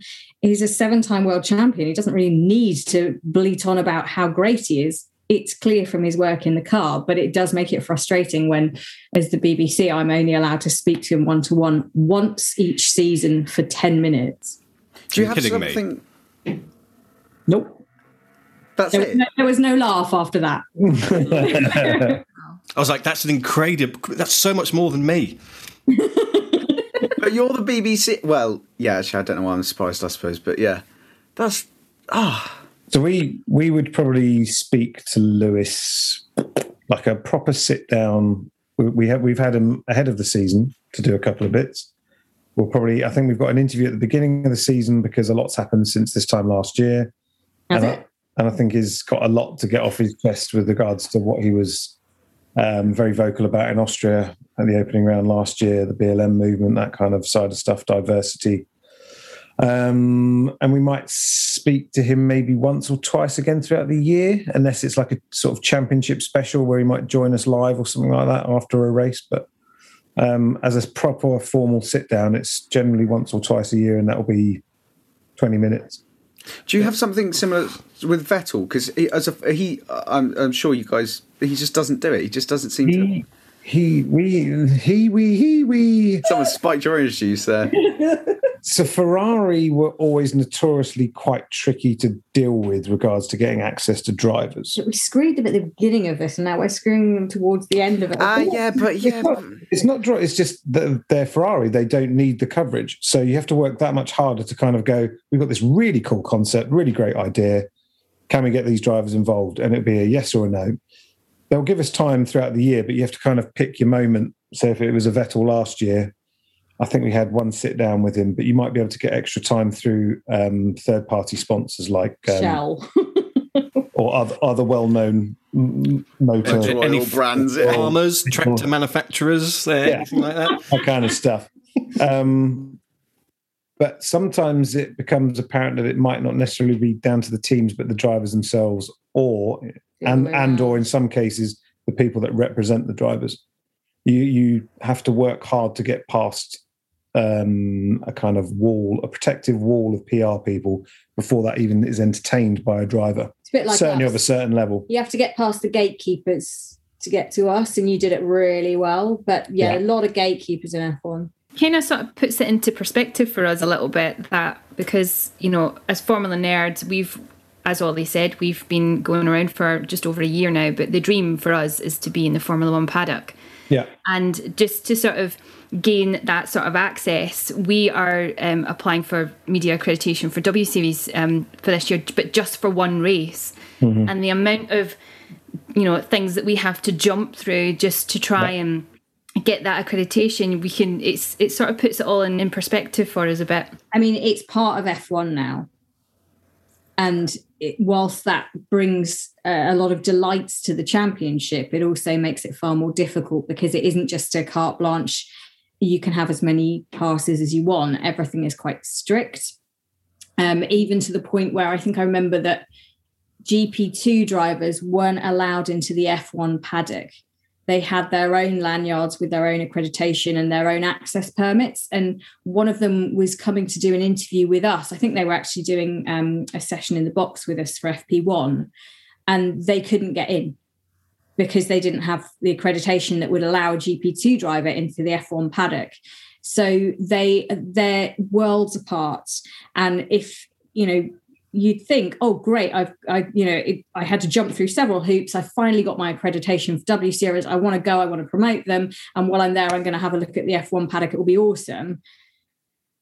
It's It's tough. I mean, as a, as a, as an example, um, if I I think we had to do nine race weekends to be given your own full time lanyard as part of a Sky Sky production.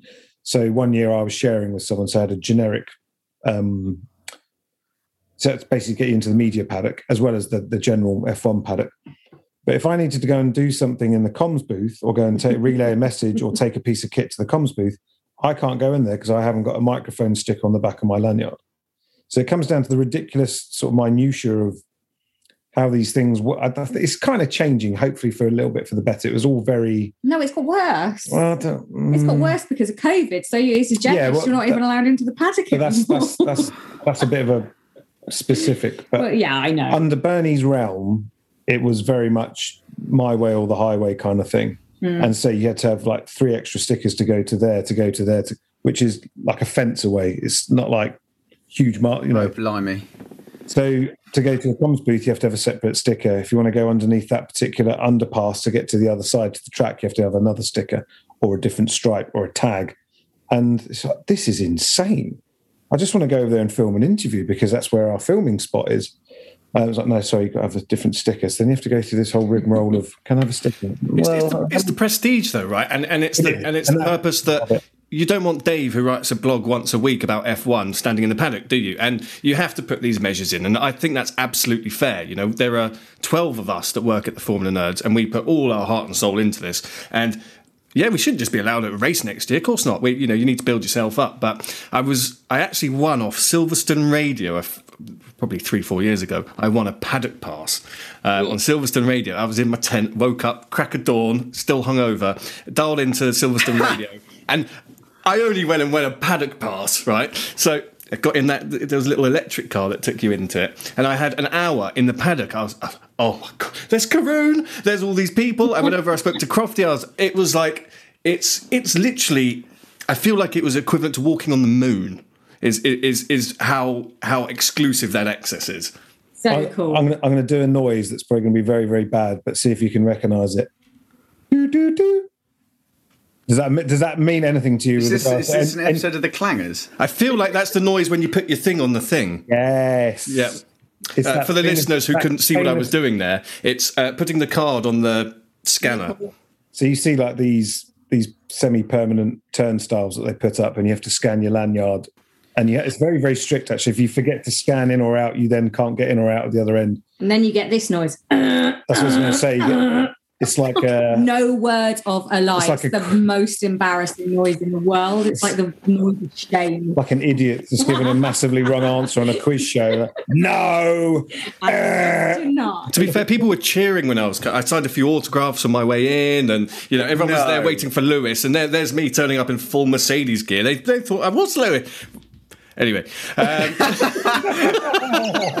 but no, it was awesome. And then, um, yeah, it, it's it's something that only a few people experience in a lifetime, and it is that way for a reason. And I think was my main point. I, I never I never take it for granted. Yeah, I always get a bit of butterflies every time I walk it, certainly to a new paddock. Silverstone, I've been fortunate enough to probably do the most for obvious reasons because we obviously have, have a large presence of staff at Silverstone. That's when we go all out for the home race. But if it's a new place or a new venue and you walk up and you get the old doot, doot, doot, and you walk in and you're not given the, the, the noise of death, it's like, my God, I'm into sort of sacred ground here. Do you have sort of like music just in your head mentally? You're like you see slow mo and a whole Yeah. title sequence. Like laser like shot Rocky, yeah. going through the paddock. It's like the start of Lock, Stock, and Two Smoking Barrel. the producer. but it, again, it's like I don't want to take this for granted because someone like Christian Horner will be walking in behind me, and then as I'm walking along, Lewis Hamilton will go into his home, and Valtteri Bottas is going down there with Toto Wolff on a set of scooters, and you kind of go, "This is surreal." I do feel very, very And very and you get paid for it. I think I, I know, I know, and, and it's and incredible. genuinely- I would I'm, pay I'm for it. genuinely, genuinely, I like I've I've lots of friends that have been very, very fortunate, made very good career decisions and work in finance and earn a lot of money, an obscene amount of money in some cases.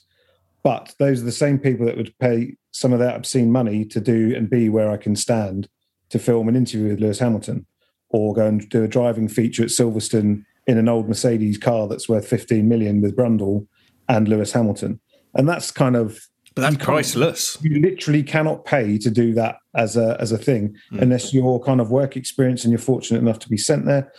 But I wouldn't change my job for anything because I I actually get up and kind of go, "What a cool job today! I'm going on a cool shoot, or I'm going on to a feature, or I can try and be really creative. I don't ever go up and go, oh, I've got to go to work today. It's. And I have I've genuinely done that in various jobs in in my life, but this is a job that I I never never take for granted. It's one of the reasons I I'm so fortunate in and I love what I do because for most people they'll never get the chance to go into the paddock. And and I every time I go into the paddock or the pit lane or I'm there for a session talking to one of the drivers whatever it may be my clear goal is to try and get the listener as close to being in that moment without being there as I possibly can. And that's my duty to do that because I'm lucky enough to get one of those land, lanyards and be able to walk in there. And I want to share that. I genuinely want to share that as much as I can with everybody else because it's so awesome. I, I have to had a pinch me moment because it doesn't happen very often that we get to go on track sometimes as the production guys. It's only if you're shooting particular features. Um, but I only went to two rounds last year, say only because of COVID. We were expected to do multiple rounds, and you are away from family and friends. But it was kind of fortunate to do two rounds last year. Did Monza and Imola. Imola obviously coming back onto the calendar after a hiatus. I think it was like ten years or something like that. And I was told I was doing the track guide um, where we take two of our presenters and they kind of give the inside knowledge to the track. And I was in the I was in a hire car with Martin Brundle at the wheel and Paul di Resta and shotgun, me and the cameraman and the soundy in the back of the car. And I just had like a kind of out of body experience. Like I'm being driven around by an F1 driver very, very quickly in a hire car, I should say, I sort of had around Imola. It's like this is one of the most famous tracks in the world for for good and bad reasons, obviously for its history and stuff. But it's kind of like one of those pinch me moments because I'm hardly ever allowed out on track. So a, I'm in a great country. I'm working with very, very talented presenters. Lucky to go and do stuff, but I was actually on a track being driven around very, very quickly by an F. It's as close as I'm going to get to kind of F1 driving because even a two seater F1 car, I don't think I'd actually physically fit. I mean, even when we've had uh, Paul di Resta used to do a lot of the two seater rides for the celebrities and stuff at Silverstone, and he's like, "Oh God, I've just had a really bloody tall person in the back of the car." knee kneecaps up to my elbow because their legs basically go. It's very snug. Their legs go down the side of Paul's side, and there's hardly any room for the side anyway. So, and Davidson that does his. I don't know what the problem is because he's like half of Paul's size. So, oh, I had a really six footer in the back of the two seater. like that. If you haven't noticed, Jamie's impressions are legendary. Yeah, you, you and Will both love an Mate, impression. I've we should noticed. have a- we should have a podcast off this lot. Let's do our own impressions. The paddock. Yeah. Um, it's funny you said about the two seater F1 cars. I, I think the crowd cheers more at the noise of the two seaters than they do the Mm-hmm. actual F1 cars. When you hear it come around, you're like, drop your burger. Like, oh my God, what is that? Yeah, that, that was one thing I'd noticed from the early years to now, and how the engine noise has changed. Of one of the first races going to going, Jesus wept, like like shuddering with earplugs in and it deafening you, to now kind of going, oh, here's the F1 car. Yeah, you can have a conversation now. Disappointingly. Yeah, you, you can, you can, and you can say, "Oh, oh, oh Bottas has spun that." So, oh, so's Vettel. Oh, Yeah. dear, Hamilton's won again. Anyway, um, guys, I, when I said that it normally takes us about four hours to record a podcast, I, I, you know, I wasn't joking. You thought I was, but I wasn't. Um, I think we could talk all night. Um, it's been so good having you. But what I, what I want to know, this is this is my final input on this show, is 2021 was a bit of a rough year for all the reasons that we know. We did have a good F1 season, but for 2021, what should our listeners be looking forward to in motorsport? Uh, the big sell. Here we go. Banger racing down Corby. I'll take anything right now. yeah, me too. There's a lot of exciting young drivers that Sky are looking to work with. I can't uh, divulge anything as of yet, but we're looking to do lots of diverse pieces with people, girls, boys from around the world. You haven't told me that. I, you should have seen, just for the It's, listeners, you should have seen Jennie's face. It's the you know keeping stum part of it. I can't tell you some of this stuff. We're married. I know, but I can't tell you some of this stuff. Charming. Um, That was a joke. we've kind of I, my my major hats are F1 and Extreme, obviously. Um, F1 on Sky this year. Really, really looking forward to. Got the same um, group of guys, girls together. Everyone's really looking forward to getting back out there. Bahrain's in a couple of weeks. We've got testing next week live again on Sky. All the sessions are on Sky Live as well. Blah blah blah blah blah. Ultra HD. Ultra HD if you've got it. If you're 4K ready. Um, And you can mute it and listen to us, which is cool. really good features with our bumper crop of presenters, not just those three chimps. Um, Oh, dear. Oh. There's going to be a domestic after this podcast, isn't Yeah. there? and we've got um, F2 and F3, got Ferrari Series. We've got Indy cars back on Sky as well this year. So we've got the Indy 500, which is for the first time in a long time, I think, not competing with Monaco. Or Alonso. Another weekend of motorsport. That's actually going to be quite interesting as well, IndyCar, on a side note. And then Extreme E as well. Debut of Extreme E, um, inaugural season, looks and sounds mental, hopefully should be.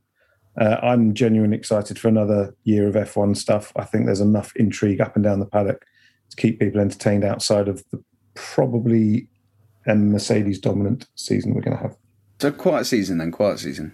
Yeah. And we've got a plan. We've learned from COVID. COVID ruined, well, I, I argue that COVID made last year a brilliant season personally, but I enjoyed it last year. I did as well, apart from Australia. Australia wasn't great last year, but um, in terms of the roadmap that we've got, it's not going to be shaken up. Fingers crossed. It's it's we've it's going to go ahead. Hon- you honestly think we're going to get 23 races away in Formula One in all the places they say? Absolutely. Oli's confidence in, in, in global government is, I would say, very sweet. Almost, yeah. Listen, I, I, I predicted that. I, I said, and I swear to God, I'll play it to you. I said there is no way that Monaco is going to happen, and I was, uh, well, potentially going to be made look like an idiot. So now every race is going to happen. Fair enough.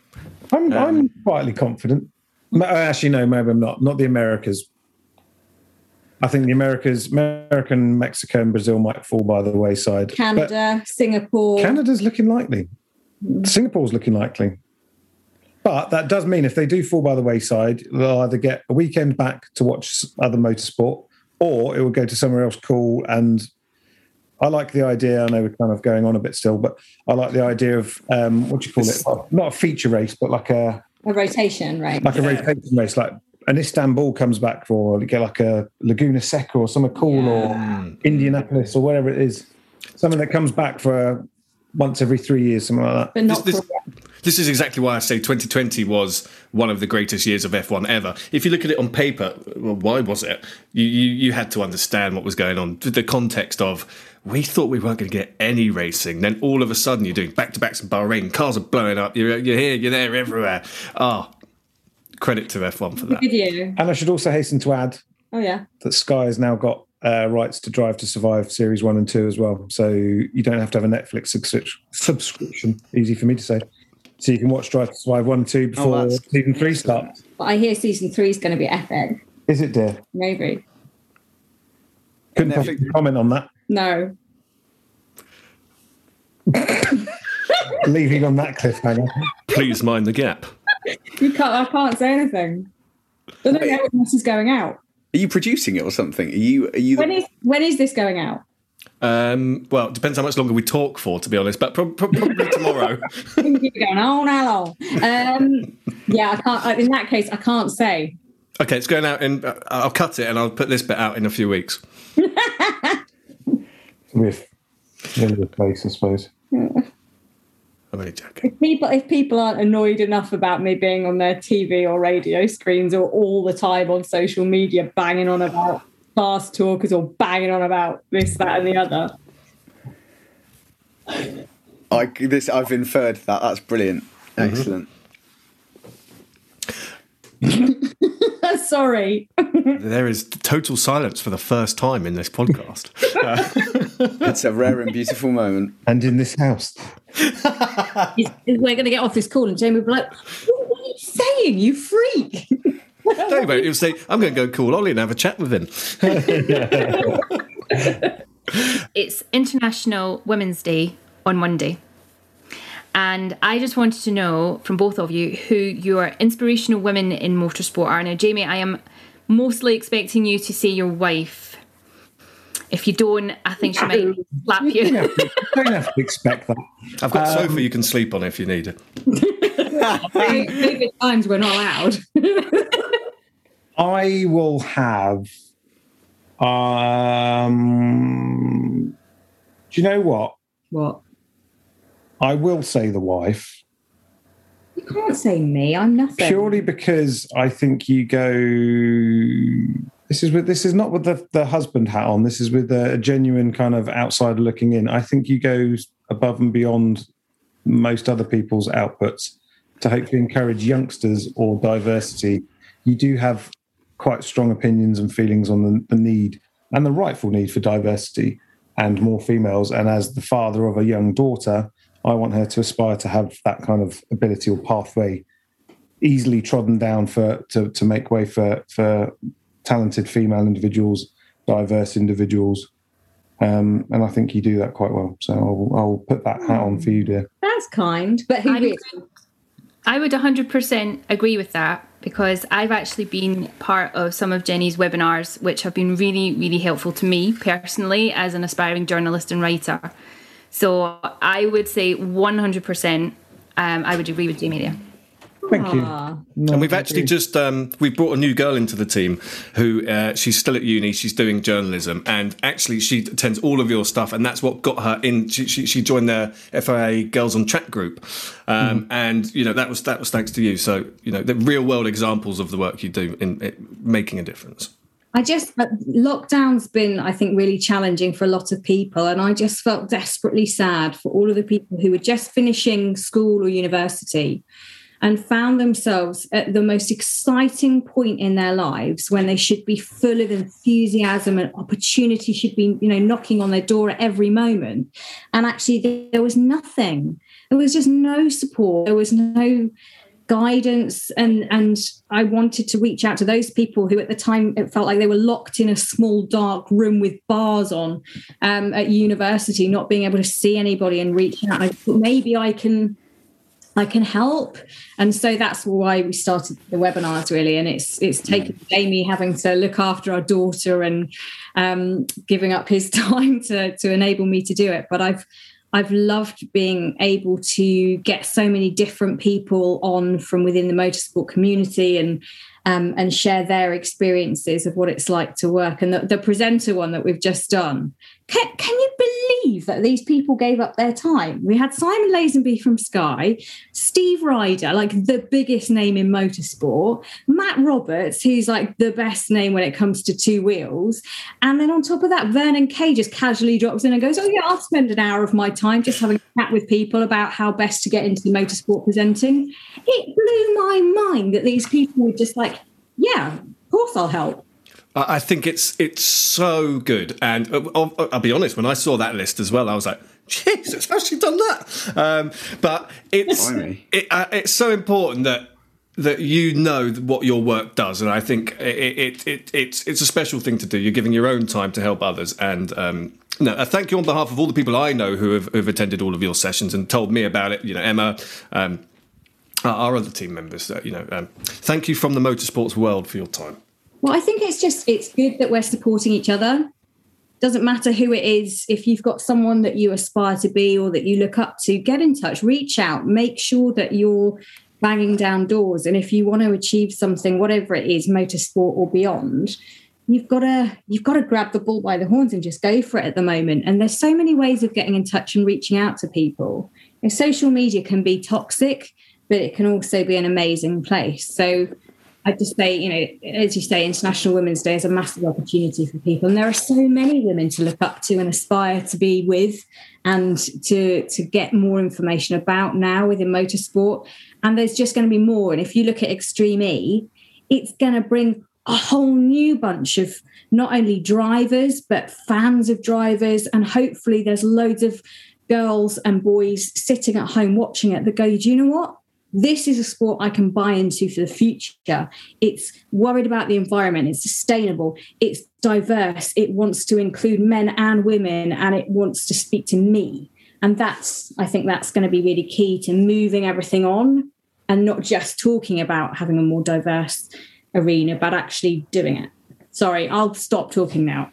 No, no, I think I, I think it's amazing. but- Powerful stuff. For the, for the people that want to see what you're doing, uh, where can they find it?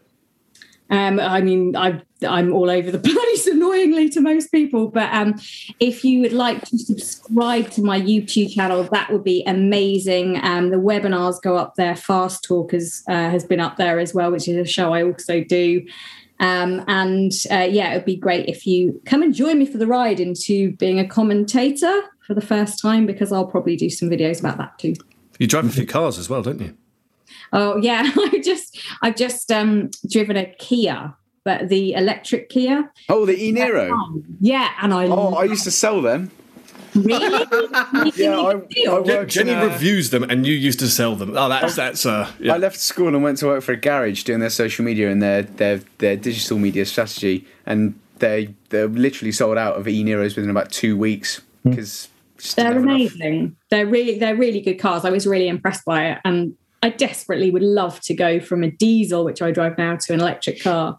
So it's something that I'm I'm quite passionate about, and I I would love to be able to do. So yeah, let's let's talk afterwards. Um, guys, again, thank thank you so much for your time, and um, let, us talk again this time. You know, later on in the year, let's catch up. Let's see how we're doing. Sounds sounds like a plan to catch up. I was just going to say it's, it's really really good that you kind of get the new the new breed and the new uh, wave of fans and broadcasters like yourself as well. So I kind of wish you all the best in your endeavours to get into the paddock and cover it as much as you desperately want to. I think you should keep on making those inroads. But I'm I'm really happy and kind of makes me it does make me genuinely happy to see new people coming into the paddock to replace some of the older heads, dinosaur-esque mentality, um, because we need the new wave of the new wave of coverage and new wave of enthusiasts. So, No, wish you all thank, the best. thanks. I appreciate it, and I re- I really truly believe that you can you can make an F1 podcast talking about uh, Lewis Hamilton and and how he did in a race every every day long, but actually. If you understand the inner workings of motorsport, that's where you get the real true fans. And I think you know yourselves, you've both explained how in, in such uh, you know, amazing ways how this all works. And the next time our listeners turn on Sky Sports or they, you know, they, they listen to yourselves, they're going to think about this, and that's what makes a difference. So, no, thank you. No worries. Thank you for having us. And if you want to subscribe to our, no, I'm only joking. Uh, right, we'll leave it there. we don't do that. What? Um, yes, we do. That's exactly what we do. You've no, you do it. You do it. What now? Right What, now. Like, like I send you the clips of. No, no, right now. Oh, what? Like, as in just talking Yeah, normally, not yeah. in my new from Asda, JML, and the Range voice. Not that. No, that one. That one, right? Yeah, yeah, yeah, yeah, yeah. Can you please promote our podcast Facebook group, Will? For all of our Facebook podcast enthusiasts, new from Facebook and Instagram, it's the Formula Nerds Facebook podcast chat. Can you do that? Do, Not that. not without tripping over my words. do something like it. I don't know what the wording is. What's Just give them a plug for Formula Nerds that they can use. everybody that's out there that's currently listening into this? I highly recommend you listen to the Formula Nerds. Why don't you do it like he did it? Really good. No, that was better. As, as was an AS actor voice. Do that voice. No. No. I shan't. Jennie, come on now. You're a podcast presenter. Yeah, you're Your an turn. professional. vo- Do you know she used to do the links like that was the Ant and Dec Saturday night takeaway coming up after the break. Oh, you were a continuity announcer. Amazing. Yeah. Um, So there you go. Give her a Rich, why wasn't that in our notes, guys? Who missed that bit out of the research? well, uh, you've I've done a shoddy work uh, not being able to research that part of my life. I, I, I, I used to be her boss, which is how we met That is true. at Sky. Why? I mean, we're married now with a child. I think it's okay to reveal the fact that we dated. I was on yeah. Skype. kind of be a became public. Held hands. Yeah. I actually, generally, one of the best bosses I've ever worked for. Apart from when he changed the script when I was live doing sports news, and was just changing and putting rude words You, in. you know, like the Ron, Ron Burgundy "Go fuck yourself, San Diego." It'd be like switching sentences in there and kind of watching how they deal with stuff. You did very good, actually. Thanks. Yeah, 15 seconds. Go on then. What do you want me to say? What do you want me to say? Um, say that we, we, we should be accredited by Formula One FIA. Um, say all of your credentials and say how amazing we are. I'm only joking, by the way. You freestyle. Uh, oh, now you've got me at it. Now I don't know what. Oh say no, I'm under pressure. I know. Oh. Where, uh, Facebook. Do you do you like people to follow you on Facebook And or YouTube, our channel needs a boost. YouTube? No, no, and, and Tell me about it. formulanerds.com. Formulanerds.com. That's the place. You've done it. You've done it better than I could. No, no, no. Oh, you're not going to do it. No, no, Okay, being with Formula Nerds has been one of the greatest experiences of my life. So join us. Make sure you subscribe to the YouTube channel right now. Oh, I love that, that's our intro now. That was so BBC. That was brilliant. That was amazing. But Because I because I've known her for so long, she has a different voice when she does continuity. It's yeah, a- I just put it on. it goes down to a slightly different tone. What's my commentary voice going to be like? That's the question. As long as it's not high pitched. That's going to be my ringtone now. I'm going to set that as a ringtone every time. Hello, welcome to Formula Nerds. You're listening to a Formula Nerds production. oh, God, right. I, we'll get in contact. We're, we're, we're going to go somewhere with that. Guys, thank you so much. You, you, you, you- you're both fantastic people. Will, thank you. Emma, thank you. And um, we'll see you next week. Catch up soon. Take care, guys. guys. Thanks for having care, us on. thanks for It's been having fun. Good evening.